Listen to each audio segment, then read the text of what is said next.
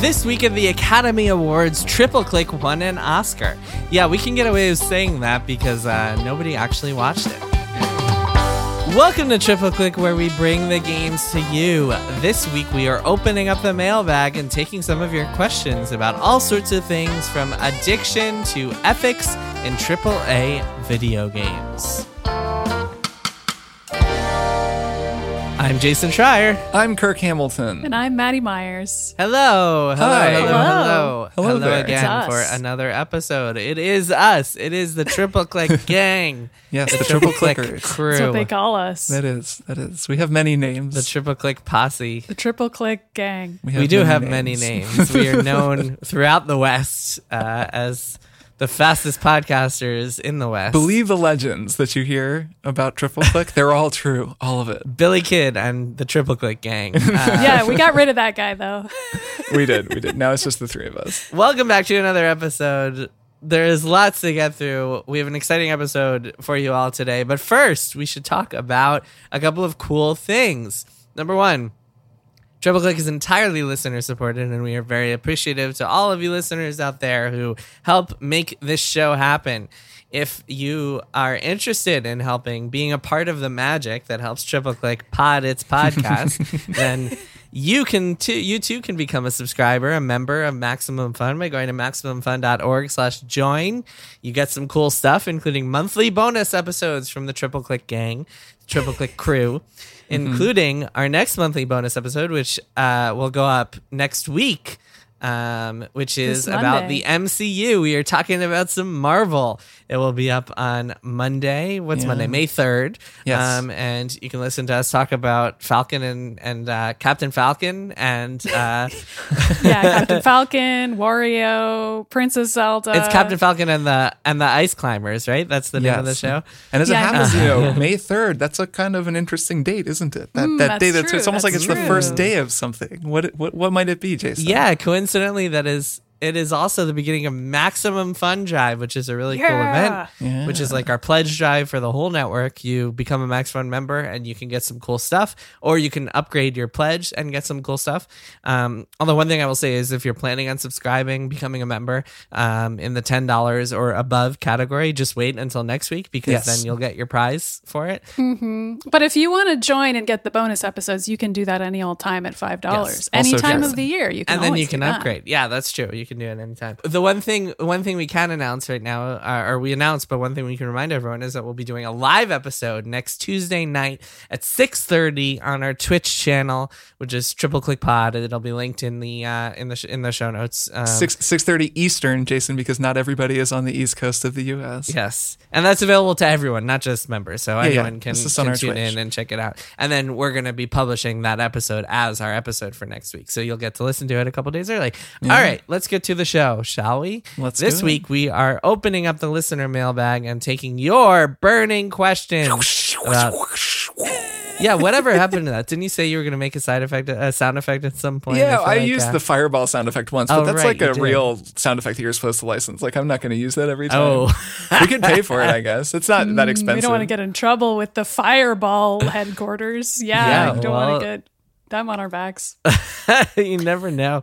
I mean, if there's one headquarters you would not want to piss off, it's, It's the one fireball headquarters. raging That's a good fireball. point. Yeah, it's weird how many copyrights they have. Anyway, It is Like, I got this takedown notice, and it, it smells faintly of of sulfur. Who could it be Oh, from? why do you think that happened in Final Fantasy VI, where you have to go through that house? That was because they pissed off the, the fireball company. And, Yes, the and- fireball Yeah, yeah, department. Anyway, this week we're doing burning Good app, questions. we got, episode. we got a few questions to, to get through. As a reminder, you can always reach us at tripleclick at maximumfun.org with your own questions, thoughts, feedback, etc., etc. Kirk, take us away. Read the first question for us. All right. The first burning question comes from Wes. Wes writes Hi, Maddy, Kirk, and Jason. I love the podcast as well as your individual work, and congrats on the one year cast anniversary. Thanks, Wes. I especially enjoy the new podcast feel combined with the years of experience you all have hosting together. We'll we'll never get rid of that. We'll always feel like a new podcast. It's true. no We'll it's always so have true. that- that certain New feel. podcast smell. I love it. It's still so there. that was really just included so that we can all feel good about ourselves. Uh, here's Yeah. Wes's question question. he writes Triple Click is an excellent title, but I bet there is a shared Google Doc with a treasure trove of rejected titles. I would love to hear some of the names that didn't make the cut. I totally understand if you want to keep some of the better ones in your back pocket, but I'm mostly interested in hearing the truly terrible names. Uh, Oh, yeah. So as it happens, yes, there is a Google Doc, and I'm It's literally a Google Doc. looking at it right now. So why don't we uh, why don't we share a few of these? Yeah. So okay. So we should go through the finalists first. You want to talk about the Yeah. finalists? Sure. So The ones we considered good at one point in our lives. Yeah. Are they so good? triple click is in bold. Um, Glitch Pod is another one we Yeah, uh, strongly thought about considered. Glitch Pod. It's got a nice rhythm to it. Glitch Pod sounds Glitch good. Pod. Escape Mm-hmm. Key. I liked Escape Key. Welcome to Yeah. Escape It's a little awkward to say. I think escape key. It doesn't have. I think Yeah. that was why as- we rejected it was because it's Mm-hmm. hard to say escape key. Yeah. Mm-hmm. Splitting Pixels, also one that's a little hard to say. Yeah, Um, and that was a that was a, a finalist and is actually the name of the company that we have Yes, together. So we kept that one, Pixels. just not Mm-hmm. for our podcast. We have a separate, you know, the company that we use is to do the business of Triple Click is called Splitting Pixels. That's right. The Overlay. The overlay. I'm, I'm not a big fan of that one. The Overlay. Yeah, I don't even really remember that don't even either. being in contention. Are you Did sure somebody that somebody secretly didn't add the right, overlay in here sneak as in a and add things to this? Okay. I feel like it was This the name Kirk one. sucks. Who wrote overlay? this? I probably came up. By with By the it. way, Kirk gets the credit for Triple Click. Kirk came up Yes, with Triple that was It's that was mine. It's true. Um, That's some other Kirk. names: Hidden Exit, Hidden Door, Secret Door. Those were some I was playing around with for a while. Mm-hmm. Split Pixels, which is kind of a variation on splitting pixels. I like that one. It has the same kind of triple click split pixels. I, when it comes to naming things, I'm kind of all about rhythm. I think that that's a very important thing. Yeah, saying Like, it out loud. It's kind of the challenge with like hidden exit is a cool combination of words and a cool concept, but just as a like onomatopoetic or like percussive sound, hidden exit is just a little bit soft. Where triple click Yeah. or split pixels, split pixels is actually maybe a little too spitty. Split is kind too of many. a little spitty. Though mm-hmm. split is a really fun word. I remember I would suggest that for headlines when people, you know, it'd be like so and so split over this decision or something. Like uh-huh. split is Yeah, a yeah. it's, a, good, punchy word. I think It's a I good think for a name, I think having the two if you're gonna do two words and three total syllables, I think having the two syllable word first is stronger than having the two syllable Yes. word second. because you have the stronger Mm. landing point. Like you, you have a mm-hmm. good emphasis at the ending. It's like how the conclusion is actually, well, the second, maybe the most important part of an article. Is that true? Mm-hmm. Am I just talking? yeah, out my yeah, ass it's the part nobody reads Well, you according always to wanna- metrics. right. you yeah, you always want to put the most forceful, the strongest words towards the end of the sentence, and you want to rearrange your sentence to have a certain. Yeah, I remember whenever I would I would write a review or something, and I would really come up with like a, a fairly good conclusion that I really felt like it just like landed it and like brought people home. I feel like if you do get to the conclusion and then you read that, you're like, that was a good article I read, even if there was like the article was maybe kind of dodgy. just- Like the conclusion just Yeah. leaves you kind of thinking that. So it's the same concept, but for names. That makes sense. I want to read a few bad ones. Uh, Yeah. at some point, we were just. I mean, some of this list is just like um, Yes. uh, word like vomiting, just ideas. You know, when you just like. Sometimes what I do for names is I'll just open up a notepad and just like type whatever comes to mind immediately. So. um Mm-hmm. Secret character, secret unlocked, guest character, cover system, Guest turn-based character. combat. Welcome to Guest Guest Character, character. a podcast about video games. None of us are part of the cast of this show. We're all guest characters. Combat every week. rhythm, pixel pod, charging station, glitch door, red key, escape hatch, screen tear, stop restart, save scum. A lot of this is just like eventually uh, part of the idea is to like write down so many terms that like maybe something will inspire something else. And, Yes, like, yes, part of the yes. exercise is just like we did not think that all of these the were gems. flowing. We did not think that Save Scum was a great name for a video game podcast. No. Though there probably is a video game podcast out there called Save Scum, and if that's you, no offense. Power I'm sure them. your podcast is great. The point and the click. Did you write that, Kirk? I think feels I like did. very That's a kind of a name. quirky kind of a the name. point in the click. The point in the point click is kind of sweet. That's going to be my next album. Um, D-pad dreamers. I don't. D-pad I- dreamers, Now I'm just Megabut- shaming you Giga guys. These are Pulse, just So much. jokes. I wire don't know about cross. Glitch rhythm is one that click just sticks. Oh my god, sounds- Click sticks. that's got Why a good rhythm. Click sticks. Okay, glitch rhythm. hot cash. prime pixels, hot cat.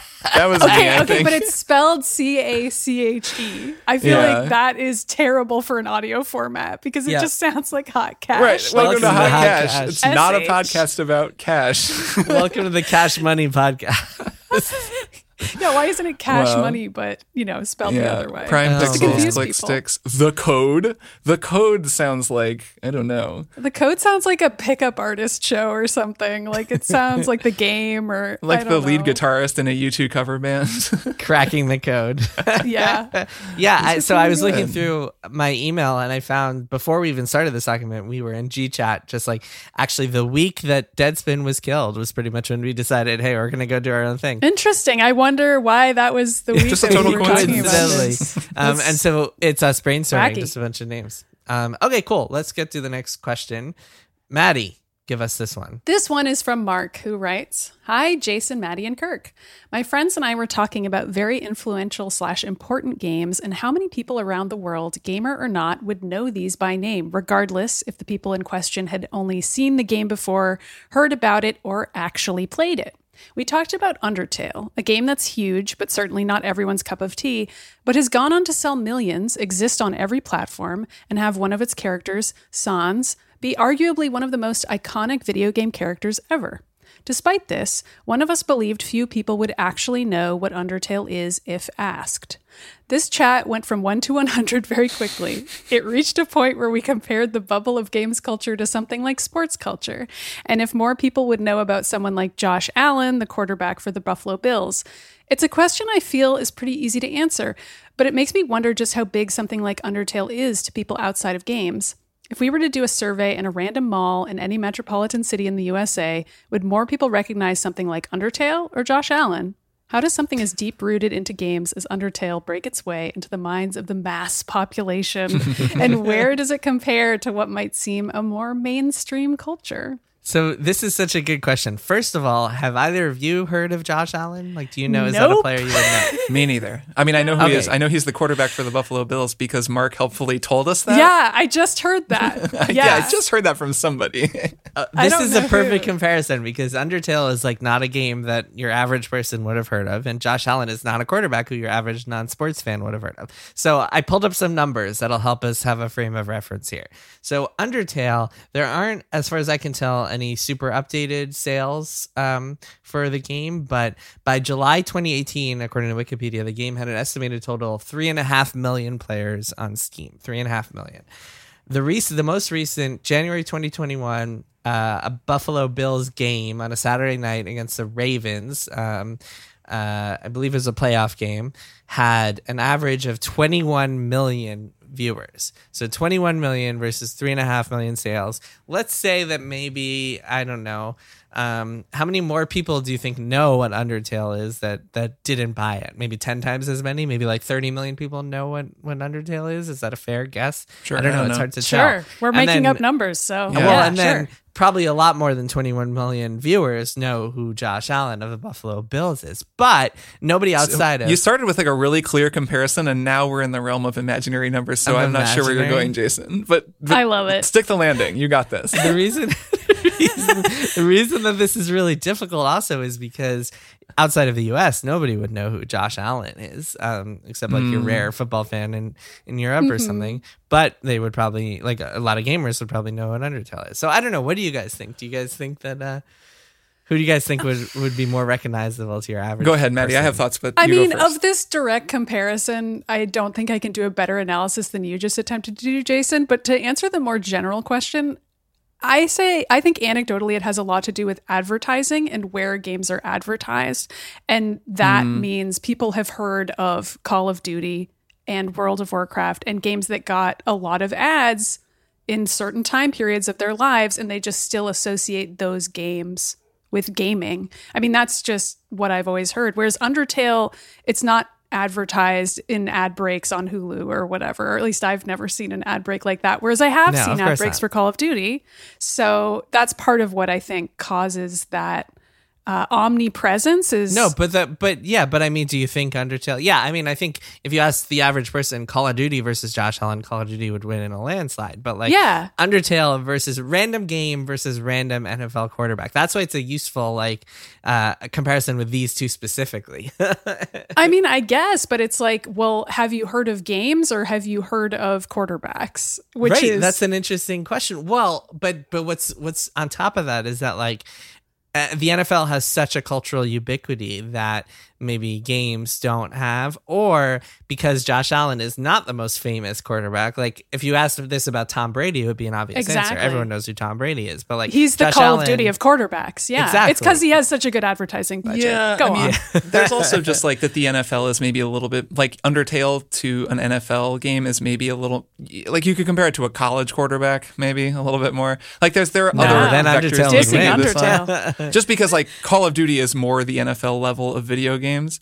Though Mm-hmm. Undertale is well known, I think there's also I've been thinking about like other games that are very well known uh, in just the world that are outside of the super advertised games like um, you know Call of Duty or, or um, any of those super huge published franchises.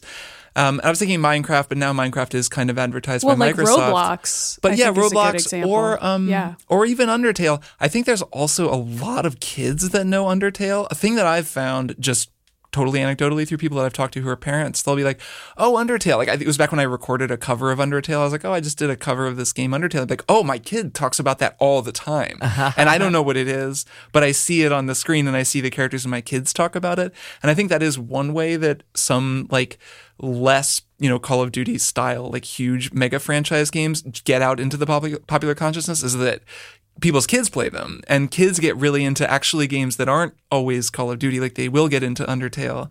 And then you know the parents will just see the kids playing it or listening to the music. Mm-hmm. And then the parents will have heard of it. Yeah. right. So the wild card here, I think, is fantasy football, which is played by millions and millions and millions of people, and has taught those people like the names of players in a way that they might not have because most people are probably watching just their local teams every Sunday or whatever. Like if you're in Arizona, you might just be watching the Cardinals and not really care who's on the Bills, who the quarterback for the Bills is. But if you play fantasy football, which many many people do, then you would actually know who like the quarterbacks are. So fundamentally i think like ultimately i think the answer to this question is if you went to a us mall and got a random sampling of the population and asked them this question more would know josh allen than undertale i think I mean Um, nobody's going to be at the mall right now or like a lot of Yeah, people like I maybe, maybe point. right now isn't the time but yes I see what you're saying if you just Yes. took a random sampling not at the mall but just some other random way. on the street maybe on the street Yeah, sure. yeah. um In a lineup for a vaccine. right um but if you did this in like europe or japan then maybe the answer would be undertale um because I feel like more fewer people like I don't I don't know how many people in Japan know the Buffalo Bills quarterback versus like Undertale, which was a, a fairly popular game there and had like a big Japanese release and stuff. So Mm-hmm. that's what I think the answer is. That's my guess. Hmm. Yeah, and the sort of just to that question, how does something as deep rooted in games as Undertale break its way into the just to the masses? Like, how does a game like Undertale break through? Is hmm. kind of an interesting question. I mean, Maddy, you mentioned advertising, and I think that's very true. Like for those huge franchises, that's definitely why everybody knows Call of Duty is because there's these big Call of Duty ads with famous people in them. But it is kind of like how how did Minecraft break through back when it when it wasn't owned by Microsoft? Because it did. Like everyone knew who it was. Well, or so it can game. never happen for something like Undertale because Undertale isn't a game that you can keep talking about. Undertale isn't a game that you could have like a podcast that is like, what's happening in Undertale this week? E- Essentially, it's not a game as a service. Minecraft is a game as a mm. service, and it's a game that's like online, constantly being updated, constantly like you're coming up with new things in it, and so it can be talked about to the point where it hits that cultural consciousness. Yeah, it's not just that it's not a game as a service. It's also that micro that Minecraft lets you make things. Like before, it was kind of treated as a game as a service. It was a creative game. But the point that is part that's what makes it a game as a service. A game as a service is No. is by definition a game as a service is a game that can be continually played like indefinitely played because it is constantly like getting new things, changing. Minecraft from the beginning like entered was started off in beta and was constantly being patched. All right, but I, I'm saying that like the creative element of Minecraft was the thing Yeah, that made it that- perpetually interesting, not necessarily Yes. the fact that it was being updated. Yeah, yeah, but I think the the th- the fact that it's updated keeps it in the cultural consciousness, and that's what's important for like breaking into um, the cultural, breaking into the zeitgeist is like being a game that's constantly being talked about. Like imagine a podcast that could be dedicated just to that game. It would be hard to have an Undertale podcast unless you're like talking about new fan art every week or something like that. But it would not be hard to have a Call of Duty podcast because there's new stuff constantly. It would not be hard to have a Minecraft podcast. Like that's the way that I think about it. World of Warcraft podcast. It would not be hard to, and those kind of align with the games that that penetrate the cultural consciousness. Um, I guess there are a few Yeah. exceptions. Do you feel like the NFL is also a service game, Jason? Because I, mean, I do. it's- It is constantly, changing. I mean, you guys know that you guys might not even know this that for next year, the NFL is doing a 17 game season from now on instead of 16 games. It used to be 16 games this season, now it's 17 games. Um, okay, let's get on to the next question. Um, I will read this one. This is from Max. Max says games like Genshin Impact and mobile and certain mobile games seem prone to gambling like addictions, as these games encourage gambling behaviors with real money to get rewards or progress the game without any spending limits. Additionally, games like World of Warcraft may not create the same financial burdens, but can be so time consuming to some gamers that they cease engaging with their normal responsibilities and cause harm to themselves. What do you think about video games whose design may encourage addiction, intentionally or otherwise? How should the gaming community react to it? What should be the responsibility of journalists who review or advertisers who promote these more addictive games? I'm personally conflicted. I acknowledge how we all take personal responsibility for the risks in gaming and that vast majority of people will be fine. However, as a therapist, I've also worked with a minority of people who have experienced actual harm from their addictive gaming. I've wondered what our collective gaming community responsibility should be to help protect more vulnerable or addiction prone gamers. Hmm. Interesting question. Yeah, it's a tough one. I yeah, mean, I, I, I have like conflicted feelings about even talking about Genshin Impact. It's kind of why I never wanted to play it because of this whole gacha aspect and the the the mm-hmm. idea of them Yeah. wanting whales. But you have you have both played Destiny, so you have experienced this sort of World of Warcraft comparison of like participating in an ecosystem of a game that there are there are actually real money interactions in Destiny as well, in Destiny 2, but that isn't necessarily something that the three of us have really talked about that much, Yeah. but it is a part well, of it. Okay, I mean, so so well, so two two. I think it's two different things. What you talk, what Yeah. you just mentioned first, that it's like a time suck game. That's a different Yep. form of addiction than the money thing. The money thing is Mm-hmm. what worries me personally a lot more than the time suck thing. With Destiny, there's very like there's not a ton. I mean, if you're really into cosmetics, you can spend a bunch of money, but it's not like they're chasing whales who will spend thousands of dollars the way that gacha games really are. Like gacha games are genuinely predatory. Destiny is not. World of Warcraft is not. But Destiny and World of Warcraft are time addiction. Like that's that's a different thing. Money addiction versus time addiction. Uh, so yeah, this is something we talked about recently with regards to Loop Hero.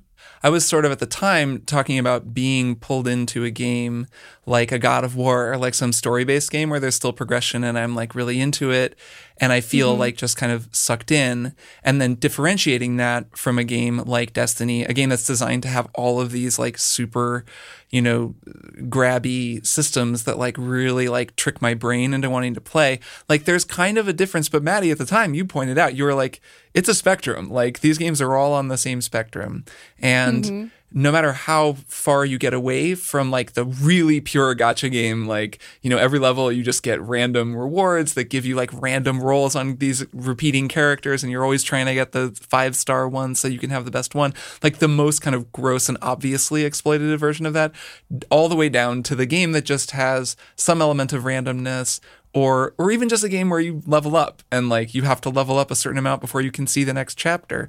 It's all on the same spectrum, and I think that that's true, which kind of brings me to the uh, uncomfortable conclusion that like all video God. games have this Are unethical? baked into them. No, not unethical. Like that all video games have this baked into them. Like there's just some element when you're designing something that people are going to play in a like artificial environment maybe that's sort of pulling them forward and that's designed and sort of scaffolded in a way that the more they play the better they get and they level up like you're always playing with that part of people's brains right I think you are. I But you but are. again, but I think we're talking about two different parts of people's brains. There's the the part that is like we want to give you enough dopamine with every single click or every single button press that you keep playing and you don't stop playing. And then there's a part of people's brains that is like we want that dopamine to lead to you having to spend money as a result of that. And I feel like doing the former is something that a game like Destiny does all the time. That all games do, like you said, but not all games like try to convert that dopamine into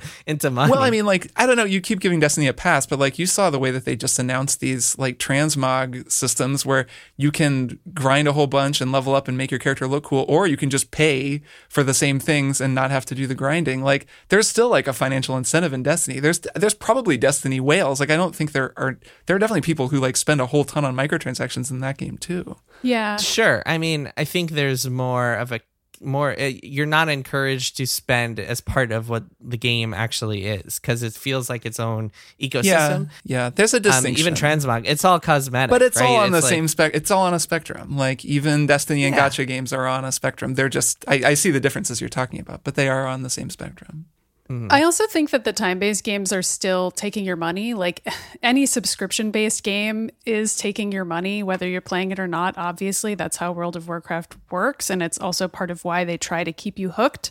But also, to circle back to Kirk's earlier point, I think that there is a spectrum as well in the way that randomness works in games and even the games that we don't think of as being quote unquote as bad as gacha games. Like a lot of games have randomized weapon drops or loot drops, for example, that feel very exciting and like suddenly getting a really cool gun in Borderlands or whatever feels really good. And then the next step is games that include just the option to roll or re-roll for certain kinds of weapon drops and then maybe you like pay a little bit of money to get to re-roll those things and then you start getting into the gacha game territory. But the way that friends of mine who play gacha games talk about them, I mean, this is part of why I try to be careful about this, is because I do know people who play them responsibly enough and have fun just with that experience of randomness and like only spend a little money and just genuinely have fun with basically a slot machine experience. And they're fine and don't like it when people talk about gacha games as being inherently evil or unethical because they're mm-hmm. having a good experience with the game. But then there is that minority of people who are whales who are, you know, prone to uh, falling into a compulsive habit and spending money that they don't have. And that can happen in like actual casinos, and there are whales there too. Like gambling is a real compulsion. So I don't know. I don't know if the issue is the games or just the fact that we don't think about them as being the same as other forms of compulsion that are treated. Like we do think of gambling addiction as a thing and gaming addiction as kind of being a thing, but it's I think it would be better if we didn't think it was something that happened to everyone and instead we were just like it can happen to some people sometimes and those people should get help, but it doesn't have Well, to be so pathologized it- constantly. I think the biggest difference is what you're saying is that like uh, we don't talk about slot machines as game of the year candidates and talk about how cool they are and how pretty they are Sure. and like like like uh, the way that people talk about Genshin Impact and I should say I should preface this by saying I haven't actually played that game but or just gacha games in general I don't want to pick on just one but like the way people talk about gacha games sometimes makes me uncomfortable because they're talked about as if they're normal games but they're very much games that are trying to push people to spend money in a way that your your your normal game is not um, and I I did a little bit of research on this a few years back um, where I was talking to some people who were like actual whales and like have spent thousands of dollars on these games and have kind of succumbed to that and have seen it upend their lives in some really horrible ways. And it's really just like it's not something that is explored enough when we talk about these games. It's not something that is regulated by the government the way the casinos are the way the gambling is. It's not something that really is is treated on the same level as gambling. Like we treat Genshin Impact and by we I mean the the collective culture of gaming we treat Genshin Impact as if it's another game. Like oh look at that cute looking uh, Breath of the Wild type game but that can be Eh. really dangerous for a lot I of mean, people I mean, we do and we don't. I feel like a lot of people talked about this issue with Genshin when it came out because, like, in addition to having gacha elements, it also has story elements and it has just enough story elements that more people were getting into it who don't normally play gacha games and then were surprised and sucked in by it and were reacting to it in a way that they wouldn't with, like, some other classic gacha game that doesn't have a Breath of the Wild like story and characters you like and all these other aspects. So that's part of why Genshin is an interesting example here because it's like, well, how much is too much? And, you know, then you get into stuff like Overwatch loot boxes and like different kinds of loot boxes in games. And like, should they not be there? They're also sustaining developers, as I'm sure you know, Jason. Like, there are many developers who don't necessarily want to include these things in their games, but feel like they have to for financial reasons. And, I don't know. Maybe the problem is capitalism. Uh, that's that's how I it end a lot of thoughts these days. that. yeah, uh, I mean, yeah. again, I just I just see a pretty fine difference, pretty concrete difference actually between an Overwatch that has loot boxes, which are pretty horrible. I, does it even have? I feel like they removed paid loot loot boxes from a lot of games because they were worried about all that regulation a couple of years back. Yeah. but but even a game that uh, that pushes you, I don't know, a free to play game like League of Legends, like there's a cap on what you can spend in in League of Legends. Like you could buy X number of characters, you can spend Y amount of money, and that's it. Um, and it just feels very different. It feels like like monetization of games feels different often in some of these big publisher games than it does in like uh, I don't know a FIFA Ultimate Team or a Simpsons Tapped Out. That's a good example in that you're constantly paying to speed things up or to like get rid of your timers in your mobile games. Like those games just feel designed to be predatory in a way that a game that is like has a fun loop and also lets you spend money on cosmetic gear um doesn't it, it just doesn't have the same feel. It's like it's the spectrum. Of the spectrum of grossness um there's one end and the gacha stuff is on one end and maybe overwatch and and other games like that are in the middle versus the single player only no microtransactions at all Yeah, I to look at the second part of Max's question though, like that's all true and it's it's a vast constellation of different kinds of games and I think you can spend we could spend an hour like parsing the differences between each one. But to look at the second part of his question about games that aren't even trying to get money out of you, there's mm-hmm. still that that's still there and it is still something that I don't know how to talk about always and like don't think anyone really does. And because it's like it is a thing that is that is very clear to me when I'm Yeah. you know, when I'm playing a game, which isn't all the time now, like sometimes I'm just sort of bouncing between things or just doing other stuff. And then it's like we talked about last week, like not being a professional games journalist or anything. There are just totally times where I'm not playing a game. And it makes me really aware of how I feel when I am, which recently Subnautica and Monster Hunter Rise are two games that I like really, really played.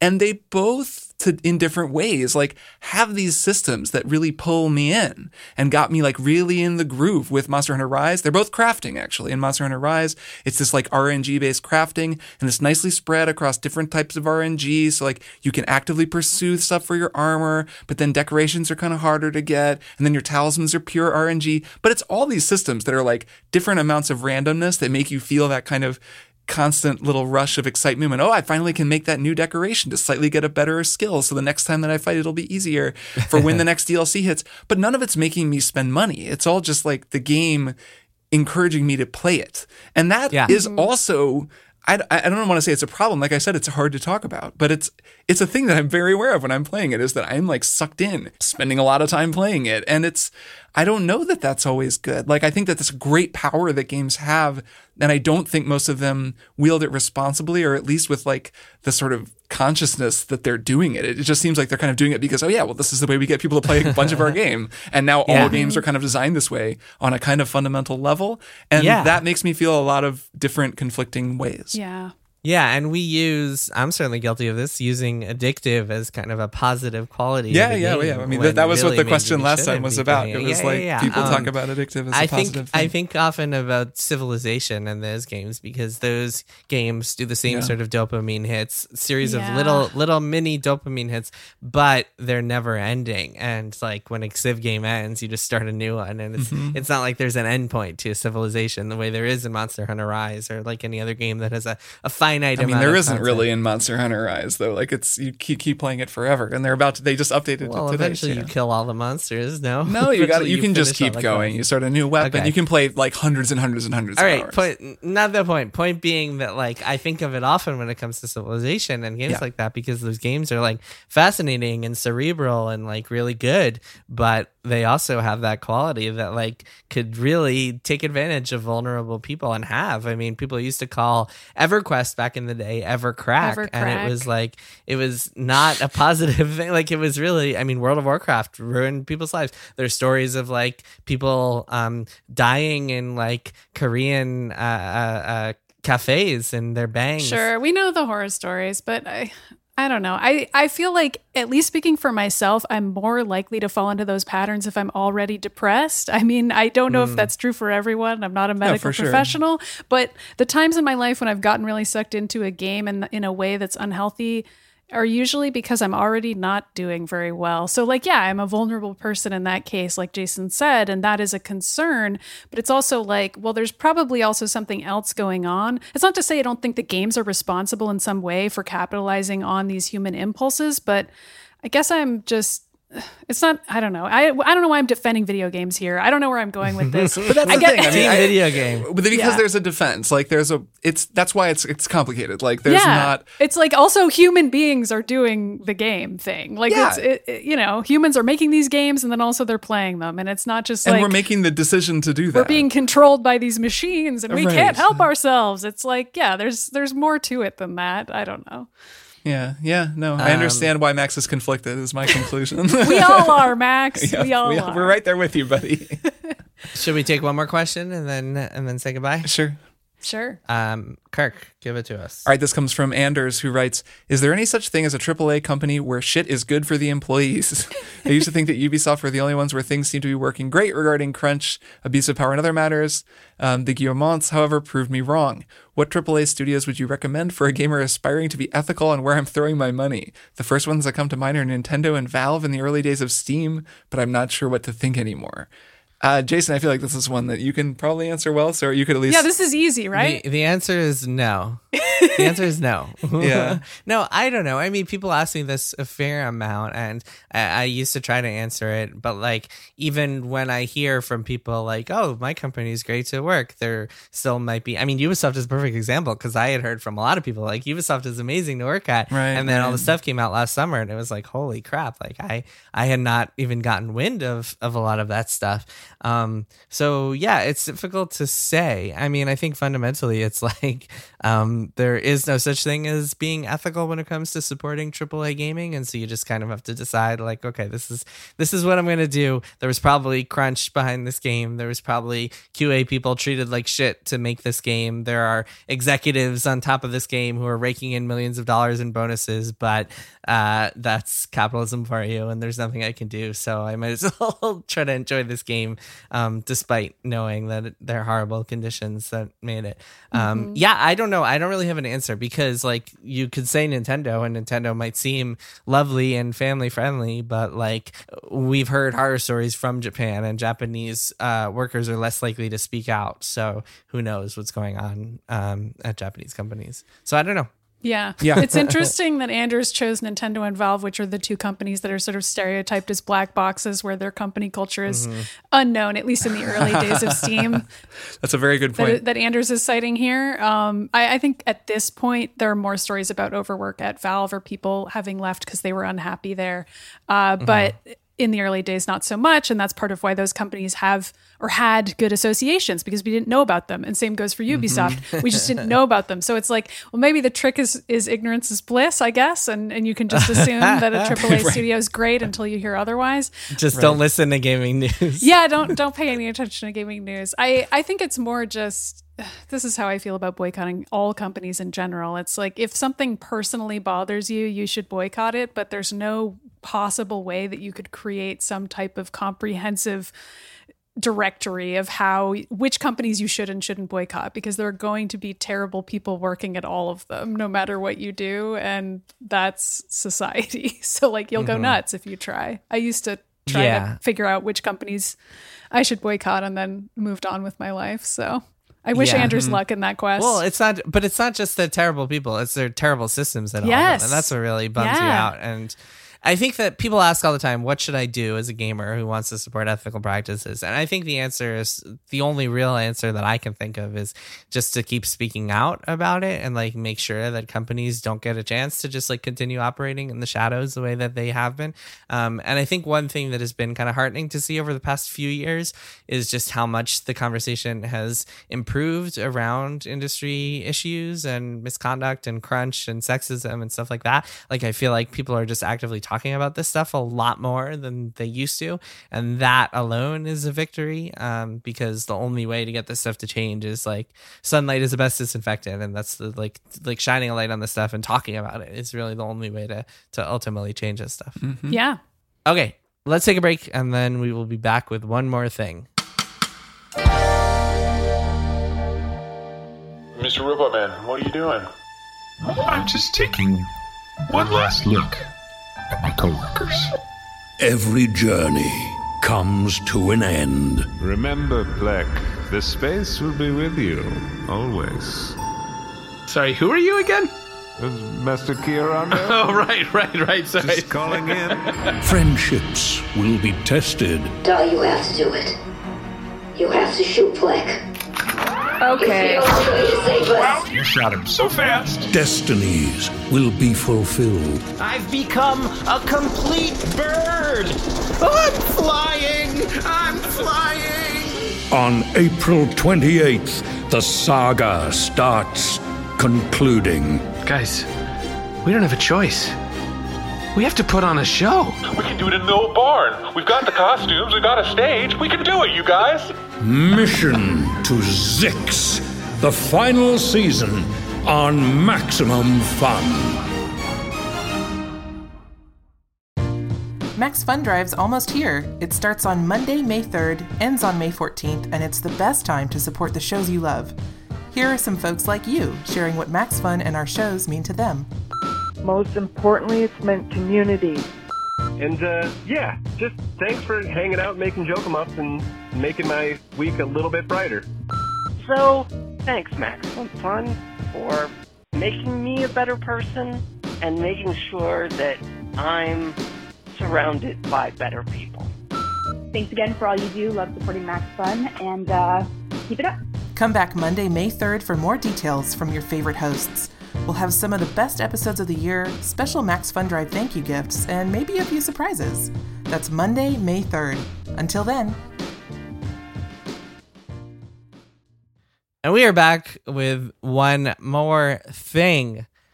Kirk, you want to take us away here? Sure. Uh, my one more thing is a Netflix show that I watched over the weekend. Started watching on Friday and then binge in 24 hours, which it's been a long time since that Good happened. sign. Uh, yeah. Speaking of addictive, it was uh, it was really a fun show. So the show is called Shadow and Bone.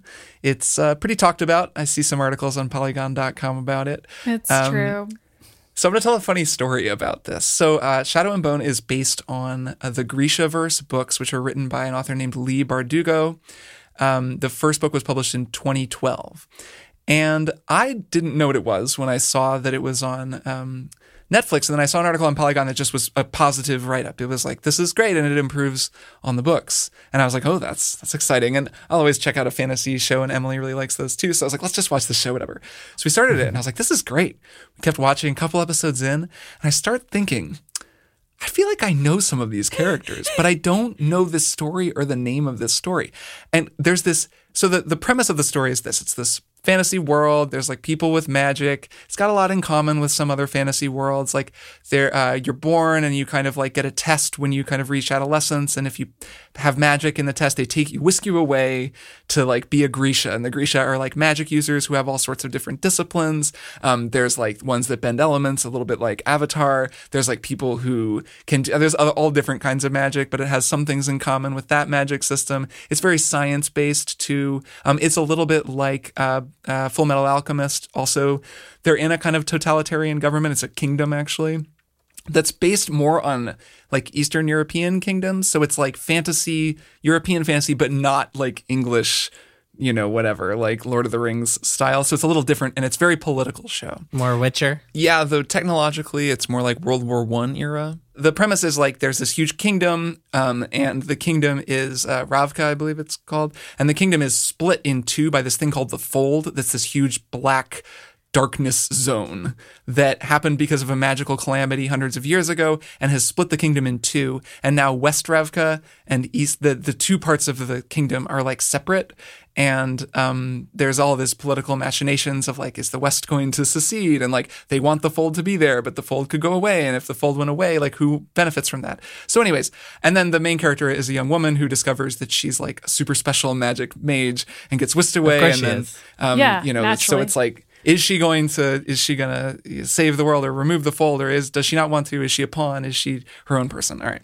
Okay so that's the story of shadow and bone. And it's a very pretty standard sounding you know when i describe it to you you're like okay i know what this is going to be. So over Yeah. in west ravka though there's this group of like thieves. This guy Kaz and Inej, who's like the wraith, and she's his sort of like um like ninja sort of uh, thief. And there's this guy um Jesper, who's this super awesome like flamboyant sharpshooter.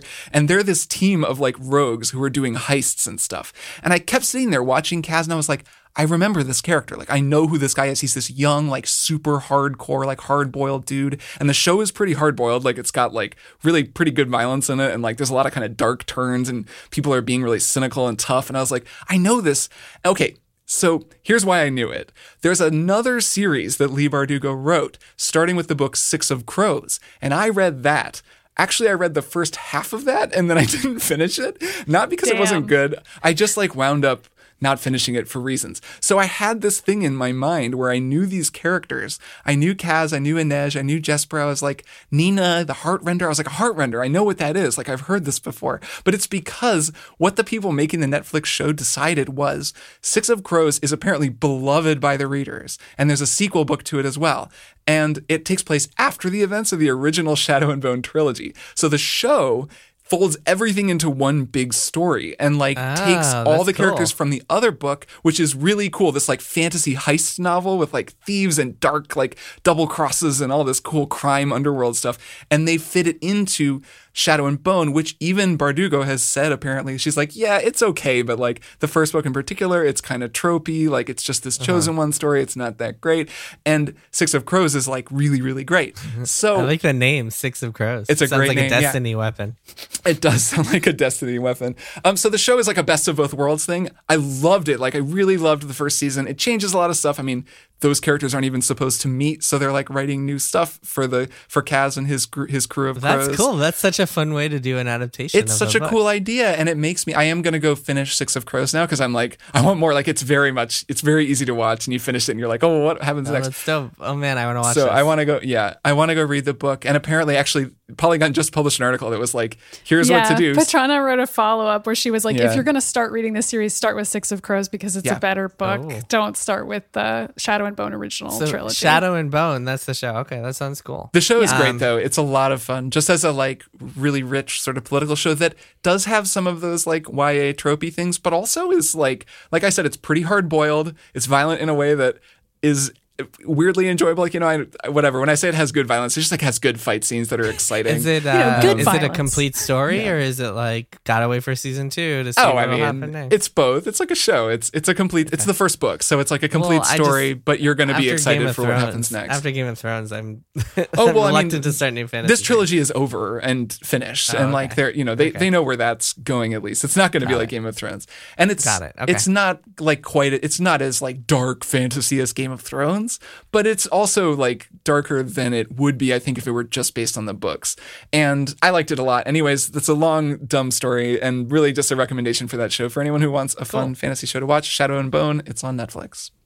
Uh, Maddy, what's your one more thing? So mine is also a Netflix thing. It's This is a Robbery, which is a nonfiction miniseries about an art heist that happened in 1990 at the Isabella Stewart Gardner Museum, which is a museum in my hometown of Boston. And I had always heard about this art heist. It's Mm. like hundreds of millions of dollars worth of art, and it was never Mm-hmm. found again. And it's an unsolved mystery that like haunts the city of Boston forever.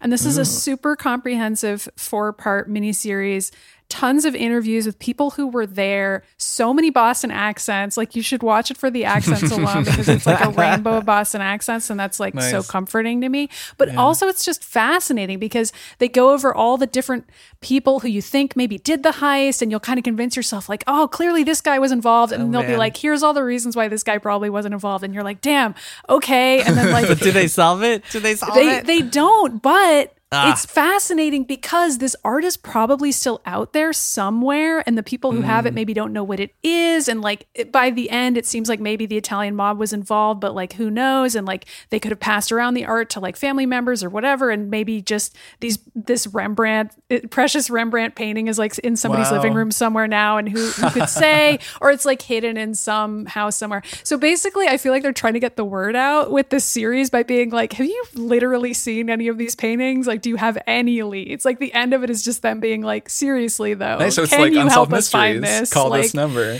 and it's like a ten million dollar reward or something if you find Wow. it. I don't Wow. know. And no one's gonna find it. I think it's probably gone. That's kind of the tragic thing about about the story is Mm. like the art has probably been destroyed. But it's fascinating from just a true crime perspective. And um, I'm a real wuss about true crime. Like Dina can watch all this stuff about rapes and murders and like really enjoy it. And I'm like, I can't, I can't deal with that. But an art heist, I can watch Yes. a true crime about an art heist. Like that's okay Yeah, with me. that's That's, just a, an interesting mystery. So yeah, I recommend Maddy, it. Maddy, have you watched American Vandal? Kirk, I No. know you have. oh my god, you gotta watch American Vandal. So the would two would seasons of it on probably Netflix. enjoy it. And It's pretty like good. if you want, if you want a true crime story, I feel like we talked about it on an app at one point. Yeah. we did. We Kirk, did. Kirk brought it up a while ago. It's a couple parody. years ago. It's very silly. It's a parody of true crime. So it's all about silly stuff, but it's like done in the same style. And it's really, really good, especially the second season, which is Yeah. like so well done. and Surprisingly- you would surprisingly really good. enjoy it. I, I will check both, it out. Both seasons are great. Um,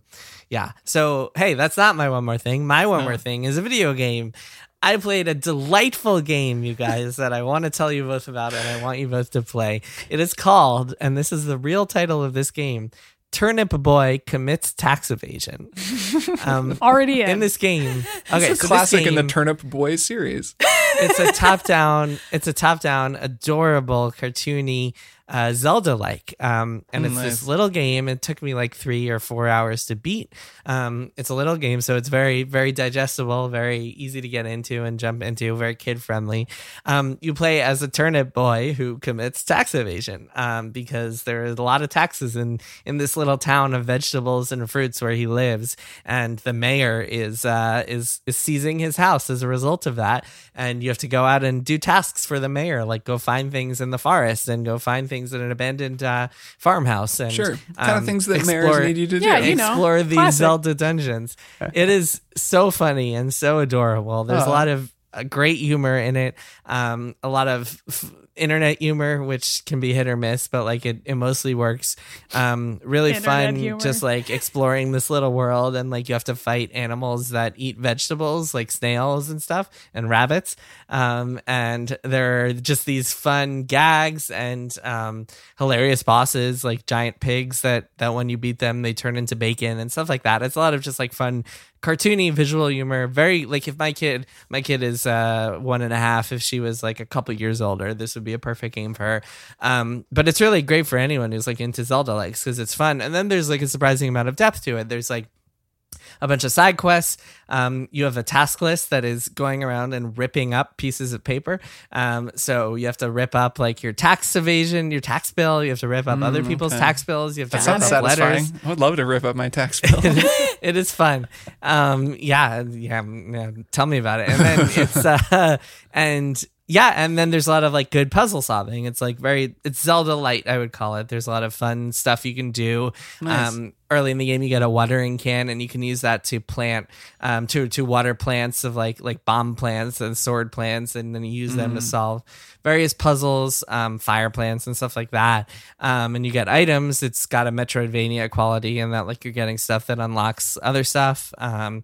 And yeah, the dialogue is all really clever and fun. And then there's also this mystery that underlying this world where it is like, hey, wait a minute, why are there no humans here? What are we? Why are we all talking vegetables? And then it gets a little dark, and there's like some dark stuff, dark undertones to it all. When you when you finally figure out like how this world was created and why you're all here, there's some like really interesting, stuff to A it. A little bit of bug, Bugsnax action. It sounds like. Yeah, yeah, it is. It did remind me kind of of Bugsnax. Um, really, really enjoyed this game. Really, just a delightful experience, Nice. and never wore out its welcome because, So like, I'm sure there are people out there who will be like, "Oh, three hours, I'd never play that." But I think it's only like eleven or twelve dollars on Steam and Switch. It's on Switch already, so Yeah, it's not like gonna one of those games where you have to wait for it to come to Switch because it's a good. It sounds I like played an it ideal Steam, but it's a good Switch. Oh game. yeah, it's love a ideal Switch game. three-hour Switch game. That's like mm. Yeah, three hour like Zelda like. It's Yeah. very very enjoyable. I Nice. recommend it. It's called once again Turnip Boy commits tax evasion, and that is what happens. Not a very memorable name. I'm sure people have forgotten it already.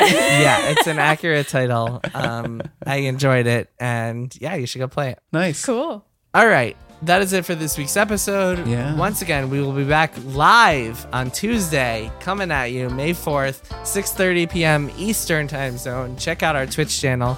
We Yeah. will be there. You will get to watch us set up, do our pre-show, um, It's gonna be do our great. breaks, do our post-show. It's all gonna work. Get all the behind the scenes stuff. It's very dramatic. So it's very fun. It's gonna be great. All right. On that note, see you guys next time. All right. Bye. Bye. Triple Click is produced by Jason Schreier, Maddy Myers, and me, Kirk Hamilton. I edit and mix the show and also wrote our theme music. Our show art is by Tom DJ. Some of the games and products we talked about on this episode may have been sent to us for free for review consideration. You can find a link to our ethics policy in the show notes. Triple Click is a proud member of the Maximum Fun Podcast Network, and if you like our show, we hope you'll consider supporting us by becoming a member at maximumfun.org/join. Find us on Twitter at TripleClickPod, send email to tripleclick at maximumfun.org, and find a link to our Discord in the show notes. Thanks for listening. See you next time.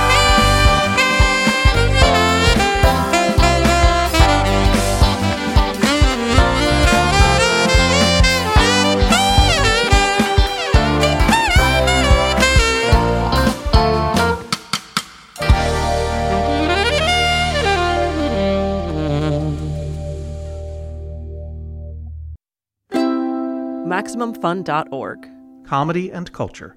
Artist owned, audience supported.